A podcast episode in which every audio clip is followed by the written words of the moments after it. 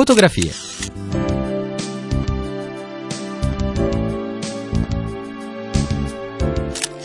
Fotografie. Sguardi attenti sul nostro tempo.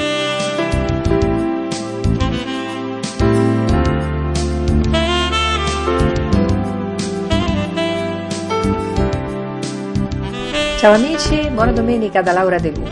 Apro come ogni settimana l'album fotografico virtuale dei nostri tempi con una foto, la parte per il tutto, per riesercitare, riaddestrare il nostro sguardo e insieme allo sguardo l'attenzione, se possibile la comprensione, perfino la pietà e il rispetto per tutto quanto ci circonda.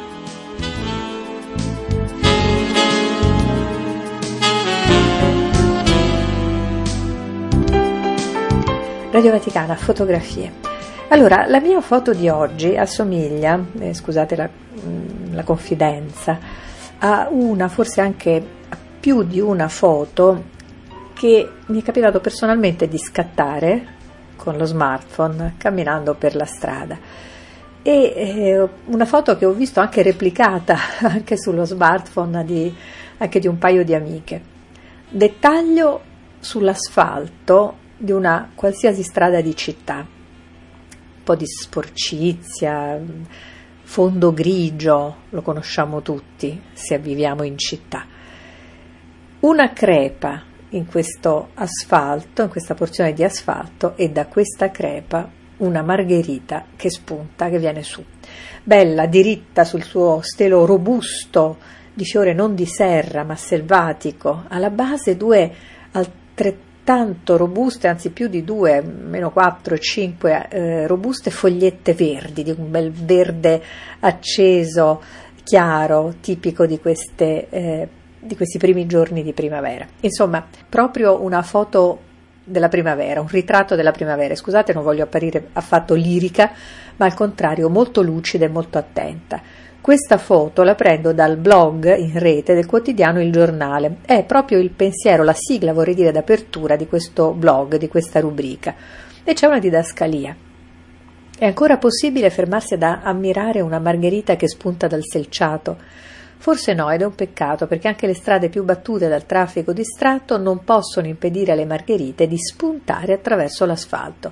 Questa rubrica vorrebbe tentare di far crescere margherite nelle strade virtuali caotiche, pubblicando pensieri su cui fermarsi a riflettere di tanto in tanto. Aperta a tutti, per questo senza firme, ci auguriamo che questa rubrica diventi uno spazio di dialogo, di saggezza. Beh, come non tifare per tutti gli spazi di dialogo e di saggezza? Anche in questo caso è una fotografia che ci istiga a farlo, una foto provocatoria come soltanto può esserlo una primavera ostinata che non ha bisogno di prati verdi per replicarsi ogni anno, ma che riesce a bucare l'asfalto, a ricordarci anche del posto dove siamo. Siamo sulla Terra, sul pianeta Terra che è fatto di terra. Radio Vaticana, fotografie. Amore.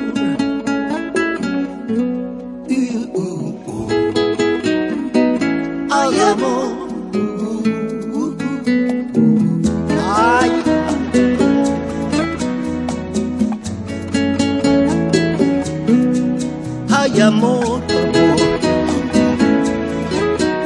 amor, amor.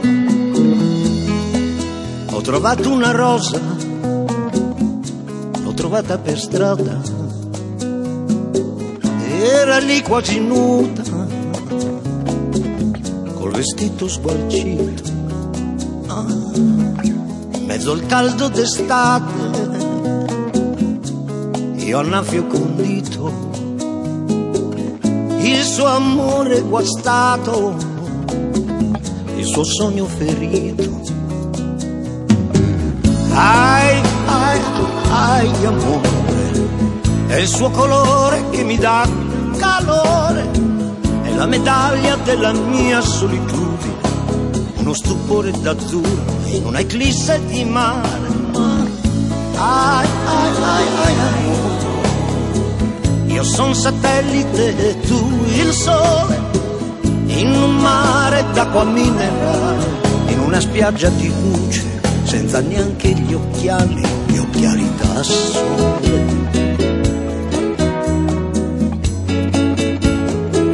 Ai amore, ai amore.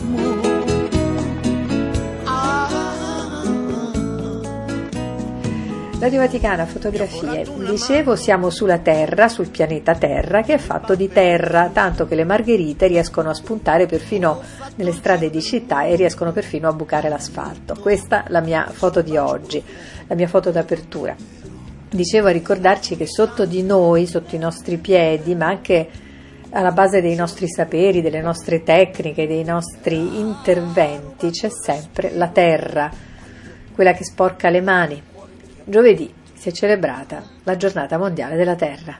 La pandemia del Covid nos ha enseñado esta interdependencia. La pandemia del Covid ci ha insegnato questa interdipendenza, questo condividere il pianeta, ed entrambe le catastrofi globali, il Covid e il clima, dimostrano che non abbiamo più tempo per aspettare, che il tempo ci incalza e che, come il Covid ci ha insegnato, sì, abbiamo i mezzi per affrontare la sfida, abbiamo i mezzi, è il momento di agire, siamo al limite. Vorrei ripetere un detto antico spagnolo: Dio perdona sempre, noi uomini perdoniamo di tanto in tanto, la natura non perdona più. E quando si innesca questa distruzione della natura è molto difficile frenarla, ma siamo ancora in tempo. È molto difficile frenarla, però todavía estamos a tiempo. Era uno stralcio dal videomessaggio del Papa per la Giornata Mondiale della Terra. Il Papa termina questo videomessaggio con queste parole: che tutti voi, anch'io mi unisco a voi, facciate un appello a tutti i leader del mondo affinché agiscano con coraggio, operino con giustizia, dicano sempre la verità alla gente, perché la gente sappia come proteggersi dalla distruzione del pianeta, come proteggere il pianeta dalla distruzione che molto spesso noi stessi inneschiamo. Radio Vaticana, fotografie.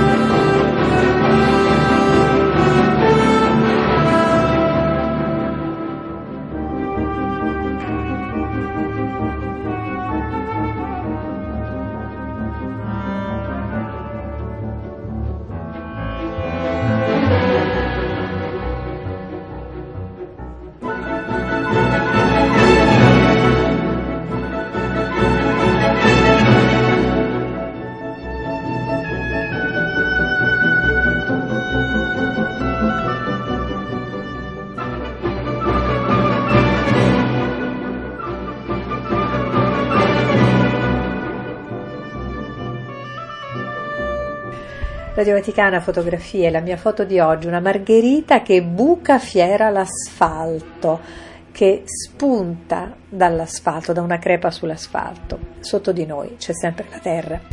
Purtroppo sta sotto i nostri piedi anche in un senso negativo, nel senso che la calpestiamo malamente, la offendiamo. Altra foto che vorrei proporvi oggi, che ci riporta a questa signoria della terra, ci viene dalle piccole Antille, isole paradisiache che in questo momento però stanno vivendo un momento molto difficile. Dall'asfalto che ci porta a guardare per terra a uno scatto che ci porta a guardare invece il cielo, un cielo grigio, sinistro, occupato da un'immensa nuvola che a ben vedere non è affatto una nuvola, ma un ammasso di vapori, di polveri, di ceneri che sta oscurando il cielo sopra San Vincenzo e Grenadine, stato caraibico appunto delle piccole Antille. Dal 9 aprile, dopo 42 anni di silenzio, il vulcano di quest'isola ha cominciato a eruttare e le ceneri hanno coperto buona parte di questo piccolo stato, hanno oscurato la luce, sono arrivate fino a Barbados, che si trova a oltre 120 chilometri da Saint Vincent, da San Vincenzo, delle Piccole Antiglie. Anche in questo caso il Papa ha voluto manifestare la sua presenza, la sua vicinanza a quanti sono minacciati da questa eruzione attraverso un messaggio a firma del segretario di Stato, il cardinale Parolin. Tanti sfollati hanno dovuto lasciare le loro case in queste settimane, in questi giorni, per fortuna niente vittime, grazie all'allarme lanciato in anticipo. Radio Vaticana, fotografie.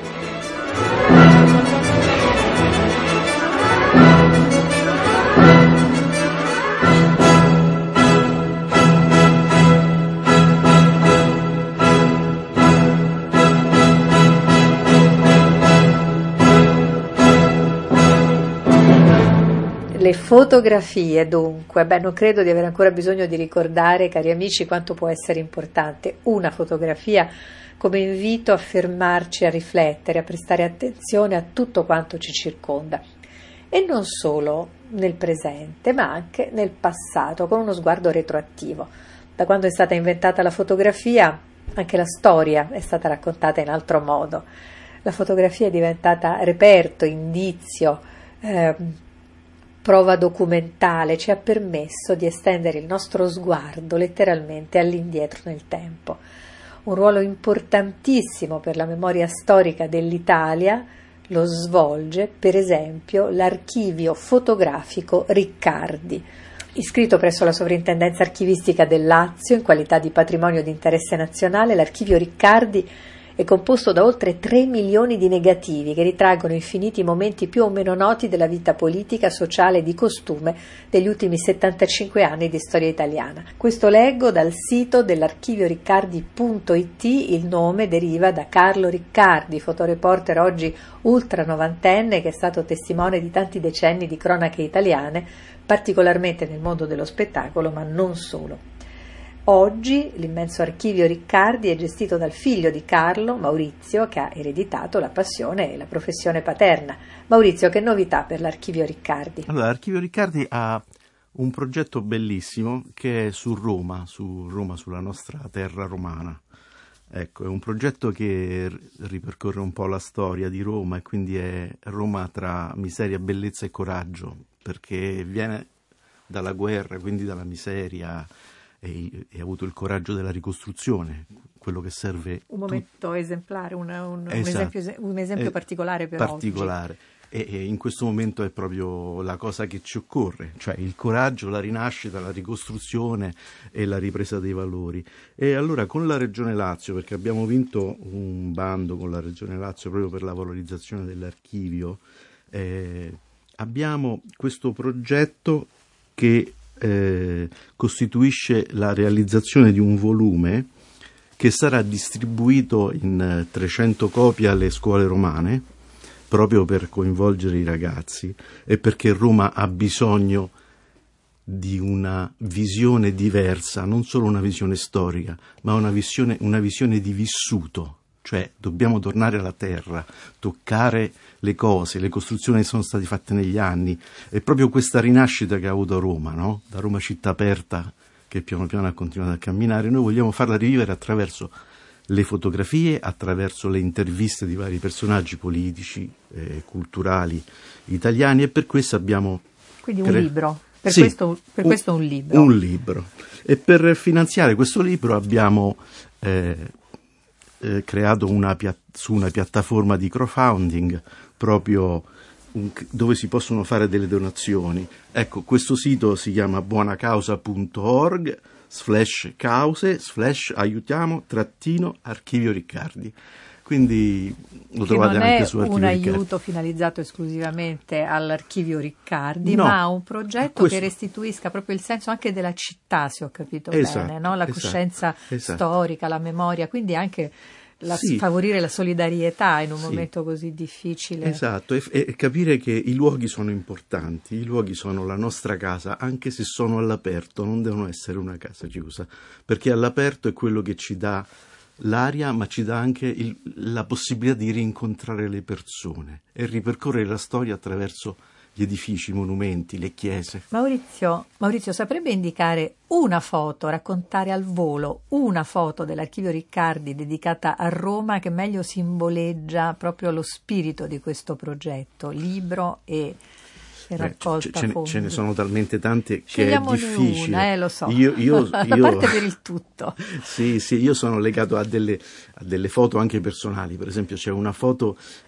di mia mamma con mia sorella in braccio a Piazza San Pietro, e c'è il Papa affacciato e sulla piazza non c'è nessuno, e quello è un momento eccezionale. Cioè, come mai non c'è nessuno? Io non so, mio padre scattò quella foto e il Papa era affacciato alla finestra e il cielo attaccato in ufficio, era Papa Giovanni. E altre foto sono proprio la trasformazione di Roma, perché noi abbiamo tutta questa trasformazione edilizia, industriale, la costruzione della tangenziale, le auto parcheggiate a San Pietro. Per esempio c'è una foto di due elicotteri che atterrano a San Pietro, stiamo parlando del 1957, cioè cose particolari che tu dici, vedi, erano avanti, e poi le persone, la gente, cioè la partecipazione della gente a questa città c'è, ci sono le manifestazioni, ci sono le piazze, c'è la Via Crucis vera al Colosseo, quella ripristinata da Giovanni XXIII. In questo progetto avete un partner o più di un partner, sì. Se non sbaglio uno anche importante. Sì, abbiamo per esempio per tutta la parte, a parte i contributi delle personalità, per esempio l'Istituto Eurispes con il presidente Fara ci aiuta per tutto quello che sono i dati, le statistiche e tutti gli interventi su Roma, quindi cose particolari che renderanno. Volevo dire solo una cosa, che non bisogna fare grandi donazioni. Per noi basta una donazione da 5 euro. L'obolo della vedova. Esatto, l'obolo della vedova. Grazie a Maurizio Riccardi. Vi invito dunque a visitare archivioriccardi.it per contribuire al mantenimento, alla valorizzazione di questa importantissima fonte di documenti sulla storia italiana. E adesso la poesia dei nostri giorni. La parola a una ragazza dei nostri giorni, Sveva De Marinis.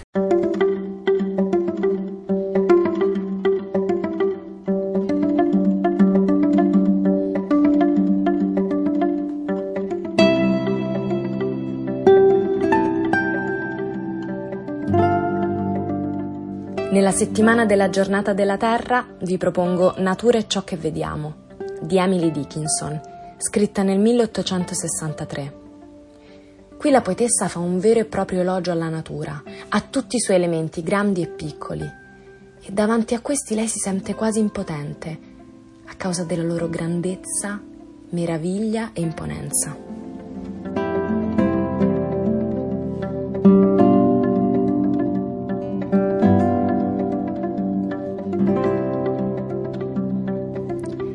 Natura è ciò che vediamo, la collina, il meriggio, lo scoiattolo, l'eclissi, il calabrone. Ma no, la natura è il cielo.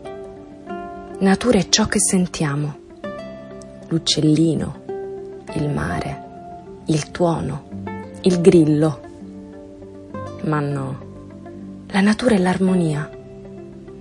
Natura è ciò che conosciamo, ma non possiamo esprimere, la nostra saggezza è impotente di fronte alla sua semplicità.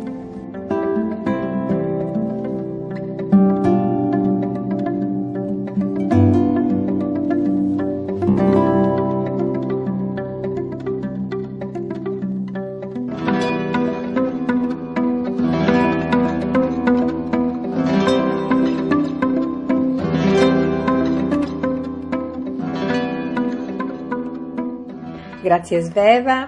La poesia dei nostri giorni, letta dalla voce di una ragazza dei nostri giorni, mi avvicina al senso della preghiera, che non è solo dei nostri giorni ma è di sempre. Mercoledì in udienza generale, proseguendo la sua catechesi sulla preghiera, il Papa ha detto: le parole sono nostre creature, ma sono anche nostre madri e in qualche misura ci plasmano. Le parole di una preghiera ci fanno attraversare senza pericolo una valle oscura. Le parole nascono dai sentimenti, ma esiste anche il cammino inverso, quello per cui le parole modellano i sentimenti. Ed è per questa ragione che la Sacra Scrittura ci insegna a pregare anche con parole talvolta audaci. Ebbene, a suo modo audace è la preghiera visiva che ritroviamo nelle splendide opere dell'arte cristiana, che a loro volta ci accerchiano, spesso dimenticate e trascurate. Ma c'è il nostro reporter di bellezza, Monsignor Pasquale Iacobone, segretario della Pontificia Commissione di Archeologia Sacra, che per fortuna ci accompagna a riscoprirle. Monsignore, dove andiamo oggi? Allora, questa domenica, memoria, festa di San Marco Evangelista, andiamo proprio nella basilica a lui dedicata, la famosa basilica di Piazza Venezia, ma che tante volte non si scorge perché è incorporata nell'omonimo palazzo. Dunque, entrando in questa basilica, vi porto a guardare solo uno dei tanti capolavori d'arte di cui è ricca, il mosaico absidale. In questo mosaico, uno dei più belli di Roma, voluto da Papa Gregorio IV, siamo agli inizi del IX secolo, abbiamo il Cristo che campeggia su un zuppedanio, su un cuscino, dove troviamo le lettere apocalittiche, l'alfa e l'omega. Cristo è in piedi, solennemente vestito con la tunica clavata, con le fasce in oro, fa il gesto della parola e ha un libro aperto.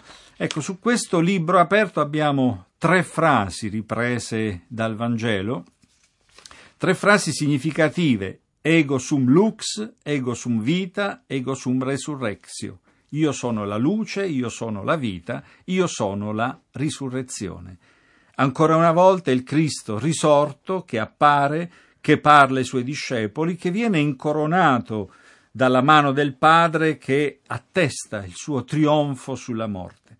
Ebbene, accanto a lui abbiamo i santi, a cominciare proprio dall'Evangelista Marco. Sulla sua destra, al centro di un trittico di santi, abbiamo San Marco, l'Evangelista. Il nome è scritto sotto, sul piedistallo su cui si erge la figura dell'Evangelista. Ebbene, lui fa un gesto affettuoso e particolare.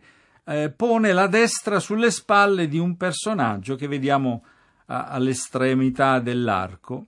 Un personaggio bardato con abiti sacerdotali, anzi papali. È proprio il Papa Gregorio IV che ha voluto il rinnovo della basilica e il mosaico. Ed è vivente perché ancora una volta ha il nimbo quadrato, quindi non è un santo, non è un beato, è un personaggio vivente. Poi l'altro personaggio accanto a San Marco è uno dei martiri le cui ossa erano state trasportate in quella basilica, il diacono Felicissimo, a cui è abbinato dall'altra parte l'altro diacono Agapito, morti con Papa Sisto nella persecuzione del 258 a San Callisto. Dall'altra parte abbiamo ancora una volta un altro Marco, il Papa Marco, vissuto all'inizio del IV secolo, quello che la tradizione vuole abbia costruito la prima basilica intitolata a Marco Evangelista. E infine, sembra strana, ma c'è una figura femminile dolcissima, quella di Sant'Agnese.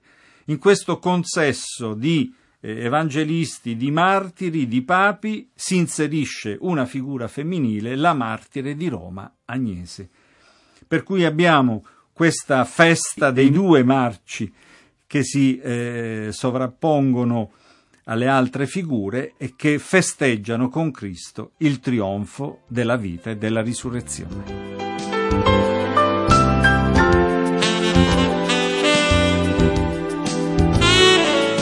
Grazie a Monsignor Pasquale Iacobone. Cari amici, per oggi ci salutiamo qui. Ma vorrei lasciarvi oggi con un'altra citazione dall'ultima catechesi di Francesco in udienza generale, in particolare sulla preghiera vocale, la preghiera che a volte viene bisbigliata. Non disprezziamo la preghiera vocale, ha detto il Papa.